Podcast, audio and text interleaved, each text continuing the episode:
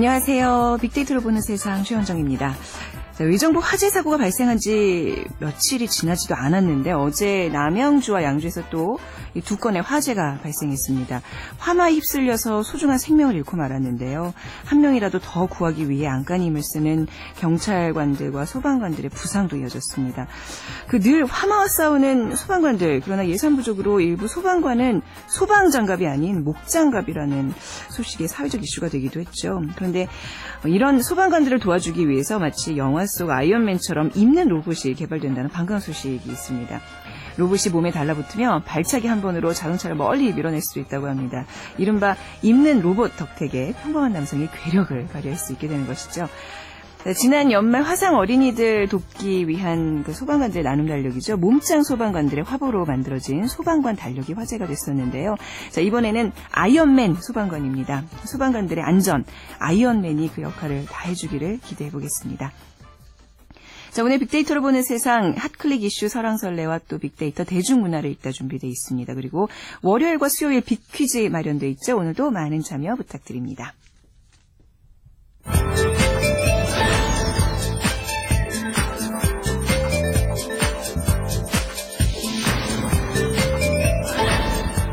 네, 빅데이터로 보는 세상 화제 이슈들을 빅데이터로 분석해보는 시간입니다. 핫클릭 이슈 설왕설래 스토리닷의 유승찬 대표 모셨습니다. 안녕하세요. 네, 안녕하세요. 네. 네. 자, 오늘 어떤 이슈들 온라인에서 화제가 되고 있죠? 일단 앞서 말씀하셨던 이제 네. 일단 화재들 네. 의정부, 남양주, 양주에서 일어났죠. 네. 아파트 화재들까지 화재가 되고 있고요. 그리고 중산층 대상 그 8년 임대주택 도입, 그러니까 기업형 임대를 활성화하겠다 이런 정책도 이 얘기가 되고 있습니다. 네. 그리고 지난 12일 있었죠. 그 박근혜 대통령의 신년 기자회견 네. 아직도 여전히 뜨겁습니다. 아. 네, 뜨겁게 얘기가 많이 되고 있고요. 네. 그리고 그 정동영 그 새정치연합 상임고문이 탈당을 했는데요. 네. 이것도 앞으로의 정치 지형 변화와 관련해서 계속 관심을 모으고 있습니다. 그렇죠. 이게 이제 그 탈당 선언한 게 11일인데 네. 이제 아직까지도 이제 많은 SNS의 여론상 많은 그 언급들이 되고 있어요. 그만큼 뭔가 야권에 충격을 줬다고 볼 수 있고 또 이것으로 인해서 정계 개편이 시작이 아니냐 이런 이제 관측이 나오고 있는 거 아니겠습니까? 네, 그렇습니다. 그러니까 이 야당, 그러니까 여야 대, 대결 양당 구조에 네. 뭔가 새로운 파열구가 이제 생기게 됐는데요. 네. 일단 어제 하루만도 2만 3천 건 정도 언급량을 보여서 정치 이슈로는 굉장히 큰 관심을 보이고 있다 이렇게 볼 수 있고요. 아무래도 이제 현재 야당이 좀 시끄러운 상태이고 네. 그리고 당 대표 경선 과정에서 개파 논란 뭐 이런 것들은 끊이지 않고 있지 않습니까? 네. 이 같은 와중에 신당 창당이라는 메가톤급 변수가 생긴 음. 셈이고 여기에 정동영이라는 큰 정치 인물이 그렇죠. 예. 가세를 하게 되면서 네네. 이제 화제가 되고 있다 이렇게 볼 수 있고요. 특히 네. 국민 모임은 내년에 치러질 4월 재보선 네, 후보를 내겠다 음. 이미 이렇게 밝힌 상태여서 네. 그 선거를 둘러싼 또 하나의 화제가 되고 있고 또 광, 광주에 지금 머무르고 있는 천정배 전 법무장관이죠. 또 이 틈만 나면 이제 가세하러 가세, 움직임을 네네. 보이고 있어 이 이슈는 앞으로도 계속 이어질 전망입니다. 네, 그 새정치연합에서 굉장히 비중이 큰 지금 이제 정치인들의 움직임이기 때문에 아무래도 이 사람들의 어떤 이름들이 많이 언급되고 있지 않을까 싶어요. 네, 그렇습니다. 예. 일단 뭐 탈당이 1위로 나타났어요. 탈당. 네. 그래서 이제 이 대통령 후보를 지내지 않았습니까? 그쵸. 정동영 예, 고문은 예, 예. 대통령 후보를 지낸 분이 음. 그 당을 떠난다는 네. 것 자체가 우- 우리나라뿐만 아니라 외국에서 외국에는 아. 그런 일이 별로 없지만 네, 네. 예, 큰 이슈가 될 수밖에 없고 그래서 탈당한 사실을 굉장히 심각하게 받아들이고 있고 네. 그 새정치연합 내부에서도 뭐 심각하게 받아들이죠 이런 문제들은 그리고 이 탈당 키워드만 약 8,300여 건 연관으로 검색이 됐고요. 네. 그 다음에 이유가 국민 모임이었어요. 지금 이제 탈당을 해서 합류한 신당 네, 추진 신당, 모임이죠. 네, 네. 예, 신당 추진 모임이 이제 언급이 됐고 그래서 앞으로 이 정동영 그 상임 고문의 정치 행보가 정치권에 어떤 영향을 미칠지 여기에 대해서 네. 촉각을 곤두세우는 뭐 이런 분위기였어요. 특히 이 통합진보당이 해산되면서 지역구 3개가 내년 4월에 재보선을 치르게 됐거든요. 음. 네. 그 재보선에 후보를 내게 되면 네. 야당은 또 두 명이 나오 두 그렇죠. 팀이 나오게 되는 네, 거잖아요. 네. 그럼 또 단일화 이슈 뭐 이런 것들이 또 불거질 음. 전망이어서 선거를 둘러싼 논쟁도 계속될 거다 이렇게 네. 보고 있습니다. 그리고 뭐 야당, 새정치연합 등 연관에 올랐고 진보라는 키워드 눈에 띄는데 그 아무래도 이 통합진보당이 해산되면서 진보 정치에 룸이 좀 생겼다. 네, 네. 그죠? 통합진보당을 지지했던 사람들의 네. 어떤 룸이 좀 생겼는데 네. 역시 종북은 안 되지 않겠느냐. 그렇죠. 예, 그래서 예. 국민 모임은 이미 종북은 참여시키지 않겠다고 선언을 한 거의 상태입니다. 뭐 앞에 딱 언급을 했더라고요. 이 네. 종북과 관련된 얘기는요. 맨? 앞자리 언급을 해서 네네네. 음. 종북이 빠진 새로운 진보 진영이 얼마나 지지를 얻을 수 있을지 이것도 네. 관전 포인트라고 볼 수 있겠습니다. 네, 아무래도 당의 존재 자체는 이제 대권을 갖기 위한 거잖아요. 그렇죠. 역시 네. 정동영 그, 그, 정동영도 이제 정권 교체 어떤 밀알이 되겠다라는 이제 말을 하면서 살짝을 한 건데, 사실 또 문재인 의원도 이제 좀 관심이 사람들이 이제 갖게 됐어요. 이, 그렇죠. 이분의 반응은 어땠을까? 뭐 이런 식으로. 네. 그렇죠. 문재인 네. 의원은 이제 지금 뭐 당 대표 선거를 하고 있고 네. 뭐 안타깝다는 짧은 입장을 밝혔는데 네. 뭐 인물 연관은 1위 에 올랐어요. 그러니까 네. 정동영과 함께 언급된 네. 인물 연관 1위에 아, 문재인 그냥 안타깝다라는 발언 이상은 안 하셨어요? 거의 안 했어요. 어, 그러니까 네. 뭐 마- 말을 좀 아꼈다 이렇게 네, 볼수 네. 있고요. 그다음에 이제 2위 안철수 역시 네. 대선 후보죠. 예, 네. 안철수 의원이 올랐고 그래서 신당에 대한 관심이 안철수 의원을 거론하게 만들었어요. 그러니까 안철수 음. 의원이 또 탈당을 해서 신당을 만들 거냐 뭐 이런 또 얘기들도 있지 않습니까? 뭐 그럴 가능성 은 거의 없어 보이지만 네. 어쨌든 같이 언급이 됐고요. 그리고 3위는 앞서 말씀드렸죠. 추가 탈당 가능성이 점쳐지고 있는 네. 현정배 그 전 의원이 차지했고 이어, 네. 이어서 문희상 비대위원장 그다음에 뭐 김대중 전 대통령 뭐 김세균 지금 국민 모임을 이끌고 있는 교수죠. 네. 예. 그리고 김한길 전 대표 네. 등이 함께 예, 언급이 됐습니다. 네, 그러니까 어떻게 전기에 아주 큰 변화 바람이 불어올 것이 예상이 되는데 반면에 지난 그 이제 신년 기자회 견 네. 대통령의 신년 기자회견은 너무 변함이 없다라는 좀 그런 반응이 좀 주류 아니겠습니까? 네. 아직까지도 반응이 뜨거워요. 지금 월요일에 반응이 있었던 뜨겁습니다. 네, 패러디도 많고 네. 여러 가지가 있어가지고요. 그래서 기자회견, 기자회견이라는 키워드만 약 4만 8천 건, 5만 건 가까이 언급이 됐고요. 어, 기자회견 당일에 3만 건이 넘어서 그 우리나라 전체의 뉴스를 지배했다. 뭐 네. 이렇게 볼 수 있고요. 박근혜 대통령 언급량은 무려 21만 7,900건이나 네. 언급이 됐습니다. 그래서 뭐 최근 며칠 동안 뭐 압도적으로 기자회견, 박근혜 대통령의 신년 기자회견이 음. 네. 우리나라 전체 이슈를 좀 장악했다. 이렇게 볼 수 있겠습니다. 네.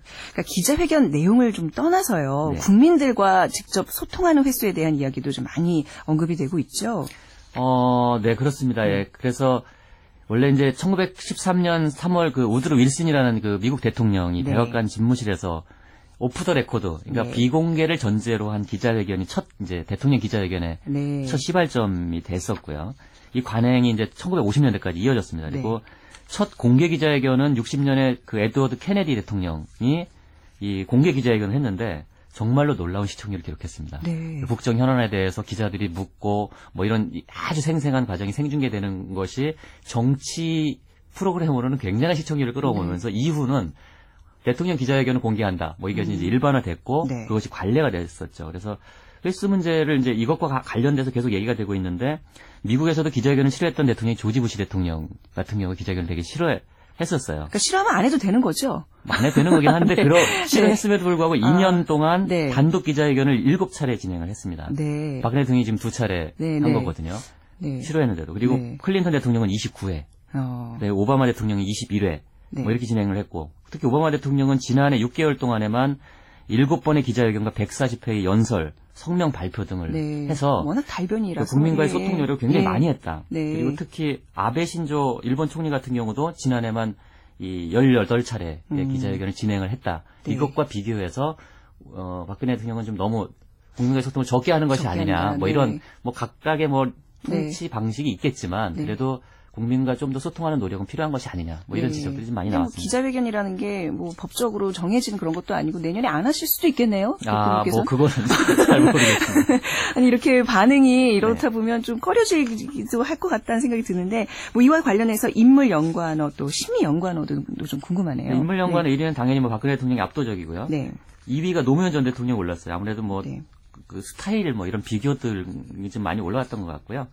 그리고 이 아까 말씀드렸던 정동영 상임고문도 네. 이, 어, 올랐고요. 그다음에 이제 역시 쟁점이 된 게 이제 김기춘 비서실장의 교체 문제였지 않습니까? 네, 네. 그래서 김기춘 비서실장도 많이 언급이 됐고 그 이후에 뭐 정윤혜 씨 네. 문건 유출 파동의 주역이죠. 정윤혜 씨도 인물 연구원으로 많이 언급이 됐고요.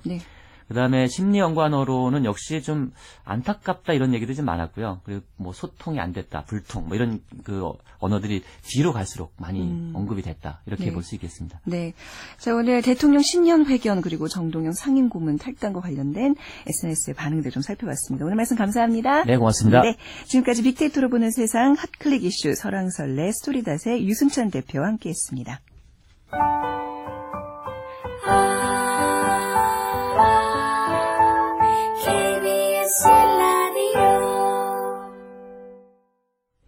매주 월요일과 수요일에 청취자 여러분의 참여로 함께하는 빅데이터로 보는 세상 빅퀴즈 시간입니다.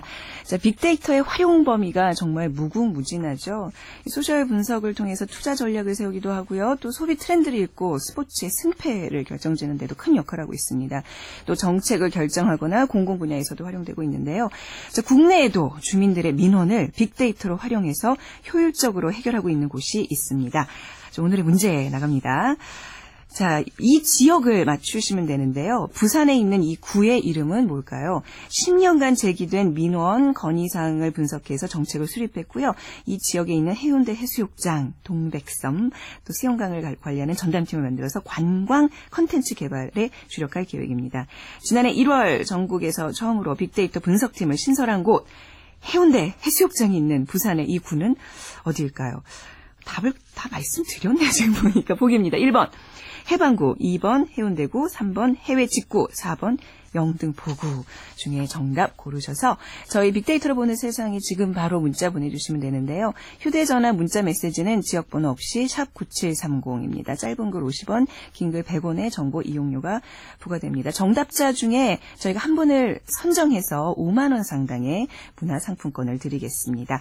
자, 1번 해방구, 2번 해운대구, 3번 해외직구, 4번 영등포 중에서 고르시면 됩니다. 그리고 저희 방송 중에 이제 콩 게시판 지금 저도 실시간으로 계속 보고 있거든요. 여러분 뭐 이렇게 정답을 포함해서 이렇게 느끼시는 점 또 궁금하시는 점 보내주시면 됩니다.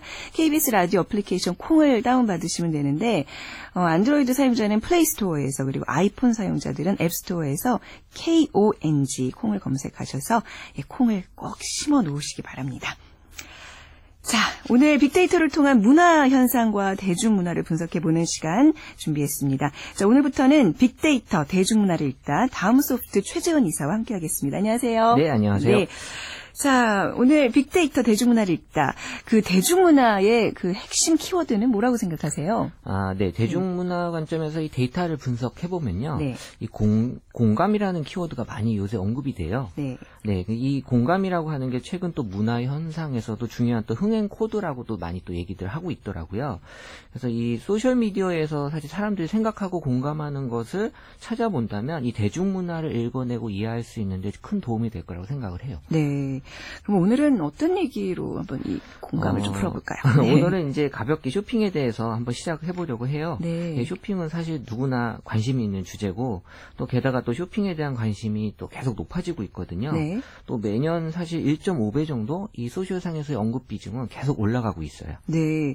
그러니까 쇼핑에 관한 이야기는 정말 그냥 우리가 사람들끼리 만나면 수다 떠는 주제 중에 하나인데 그렇죠. 자, 이게 어떤 식으로 오늘 얘기가 풀어갈지 좀 궁금해지는데요. 단순히 뭐 쇼핑 이 내가 필요로 하는 물건을 구입한다 뭐 이런 거를 좀 넘어서 이제는 삶의 한 부분, 어떤 사회의 한 부분이 좀 돼가고 있는 것 같아요. 네. 예. 작년에도 뭐 Black Friday가 크게 화제가 됐었죠. 네.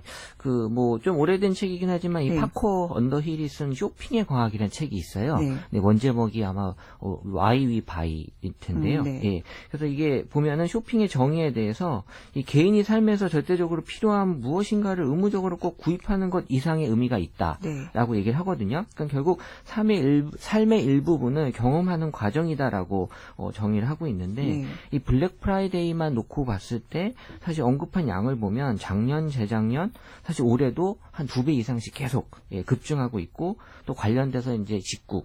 대한 표현들 사실 이 social의 영향이 되게 컸던 걸로 봐져요. 네.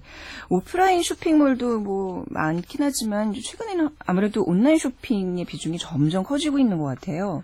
예, 그 영향은 이제 스마트폰 때문에 네. 이 온라인 쇼핑몰 시장이 상당히 지금 활성화되어 있는데요.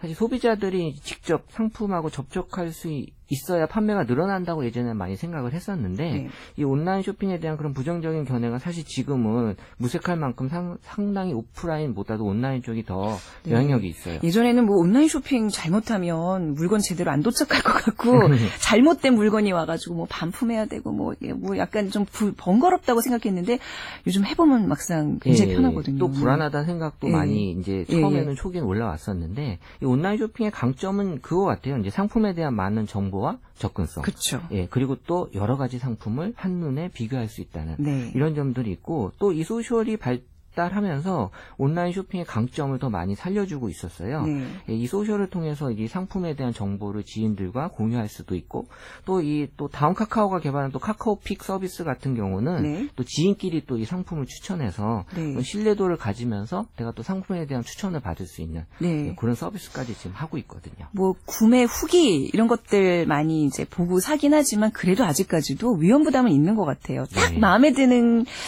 들지 않는 경우들이 분명히 있거든요. 있죠. 예, 예. 네. 근데 이런 걸 대비해서 이제 이렇게 뭐 백화점이나 오프라인에서 다 물건을 본 다음에 그리고 어, 온라인에서 다시 이게 다시 클릭 클릭해서 구매하는 분들도 계시죠? 네, 이런 네. 분들을 이제 쇼루밍족이라고 어, 표현들을 쇼루밍이요? 하던데요. 무슨 뜻이죠? 네. 예, 이 쇼루밍족은 이제 내가 구매는 이제 합리적으로 하지만 네. 사실 그거에 대한 경험을 해보고 싶어서 네. 오프라인에서 이제 백화점이나 마트에서 어, 경험을 해보고 구매 자체는 이제 최저가 어. 이제 사는 분들인데요. 네네. 이 연관어 쇼핑에 관한 연관어를 분석해 보면 사실 계획이라는 단어는 줄고 있어요. 네. 그러니까 꼭 내가 쇼핑을 목적을 갖고 하지는 않아요. 네. 예, 하지만 고민은 늘고 있고 또 합리적이다, 최저가다 이런 표현들이 사실 늘고 있는데 뭐 이런 책도 있어요. 악마는 프라다를 싸게 입는다. 아, 네네. 네, 그러니까 사람들은 이제 현명한 쇼핑을 하기 위해서 고민들을 많이 하고 있지 않나? 예, 그렇게 음, 봐져요. 네.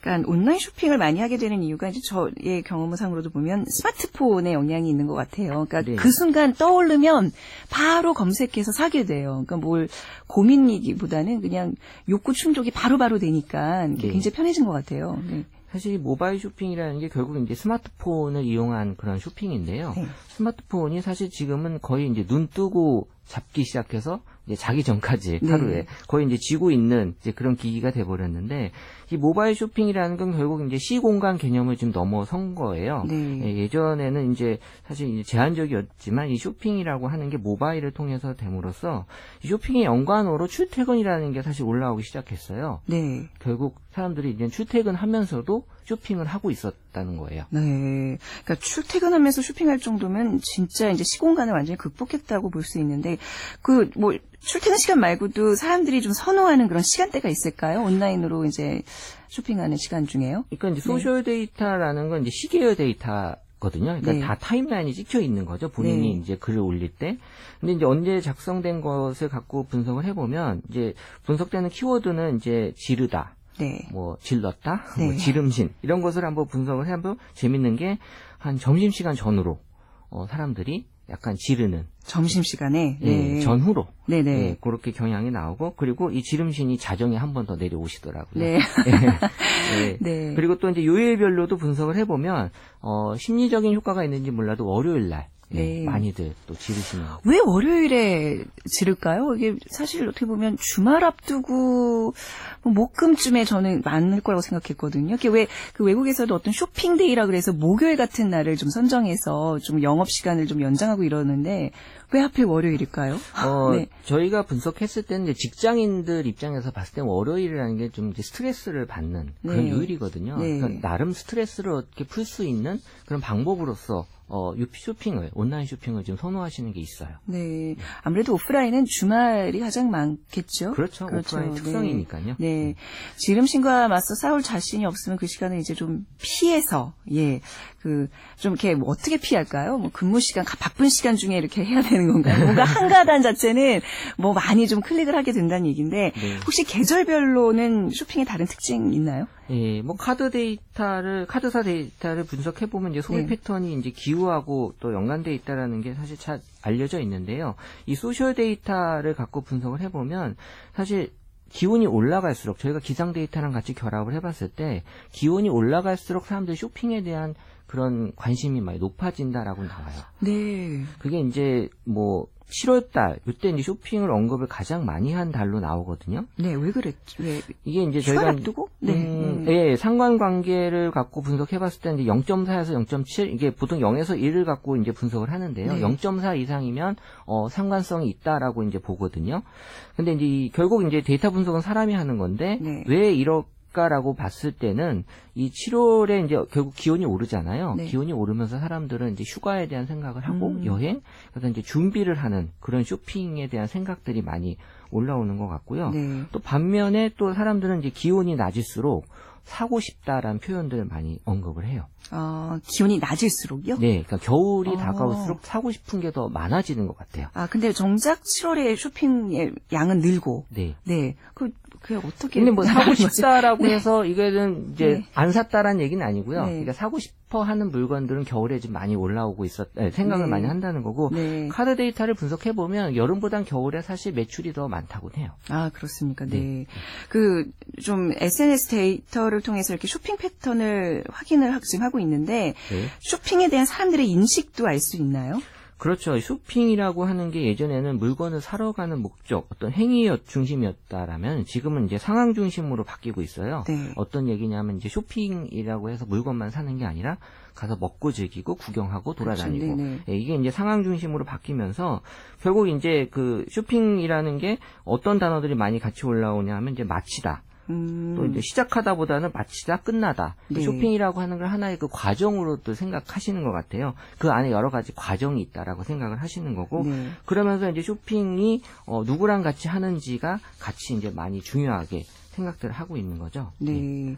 그러니까 좀 그 남녀의 어떤 구분을 좀 두자, 두자면 우리가 흔히 쇼핑하면 어떤 여자의 영역으로 좀볼 수도 있는데 네. 실제로는 어때요? 남녀 구분이 두드러지나요? 예, 남성도 이제는 이제 쇼핑의 문화에 같이 이제 동참을 하는 네. 예, 그런 추세고요. 또 이제 쇼핑이라고 하면 전통적으로 이제 여행을 가서 이제 쇼핑하는 걸로 많이 생각을 하는데 지금 이제 쇼핑이 이제 산다라는 의미만을 갖고 있지 않기 때문에 네. 가서 맛있는 음식을 먹고 음. 또 이제 누구랑 가서 어, 즐기고 하는 이제 그 문화로서 포지셔닝이 돼 있어서 네. 또 이게 장소로 보면은 이제 백화점 같은 곳은 이제 선물이나 조금 고가의 물건을 사는 곳 네. 그리고 이제 아울렛은 옷이나 가방을 득템하는 곳. 아, 네, 네. 네. 그리고 이제 쇼핑센터는 꼭 물건을 사지 않더라도 뭐 전시회나 박람회 같은 곳들이 있어서 이제 관람하는, 즐기는 그런 네. 곳으로 사람들이 인식을 하고 있어요. 네, 그러니까 백화점은 좀 고액을 들여서라도 뭔가 좀 귀한 물건을 사고 아울렛은 그러니까 가격 대비 좋은 것들을 요즘에 가성비라는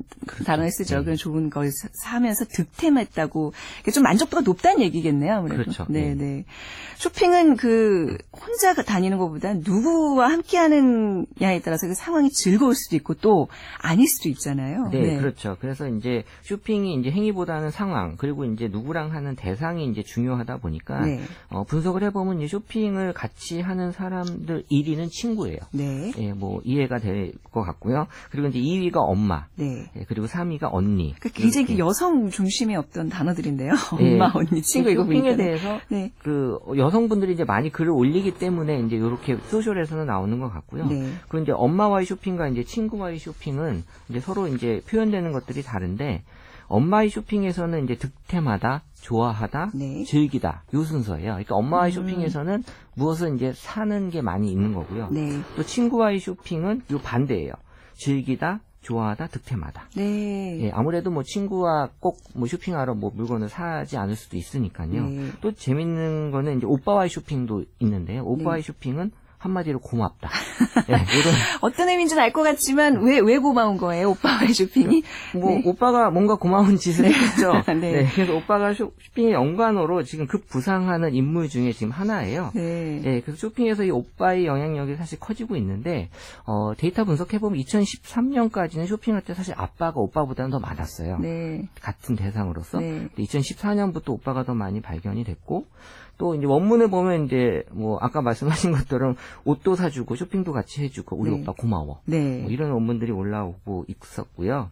또 이 그 카드 데이터 갖고 분석을 해 보면 여성 전문 브랜드 매장에서 결제되는 이 카드 데이터의 남자 카드 비율이 높아지고 있다. 아, 그래요. 네. 네, 결국 이제 남자분 카드가 이제 긁힌다는 거죠. 여성 예. 전문 브랜드 매장에서도. 네. 그 전에는 이제 그 카드 데이터를 보면 이제 연령이 나오기 때문에 이게 아빠 분 인지 오빠인지가 확인이 되잖아요. 네네. 예, 그리고 이제 또 장소별로 이제 홍대와 가로수길 똑같은 여성 전문 브랜드 매장이지만 음. 가로수길이 홍대보다는 조금 남자 카드가 더 많이 긁힌다. 네. 예, 그래서 그런지 몰라도 가로수길 매장이 똑같은 물건이지만 조금 비싸. 아, 그래요. 그 관련 원문 또 하나 좀 더 있으면 소개해 주세요. 재밌네요. 네. 아니, 그 오빠 만나서 오빠랑 쇼핑을 했다. 네. 나 다 change. 완전 이뻐. 내 스타일 사랑해. 네. 고마워.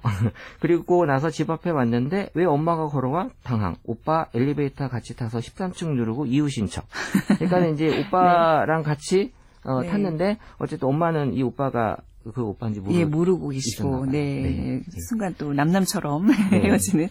근데 진짜 이걸 약간 들어보니까 오빠 없는 사람은 약간 좀 서러운데요. 네. 저는 제 카드로 남편 옷도 긁고 아이 옷도 다 쇼핑하고 그러는데, 음.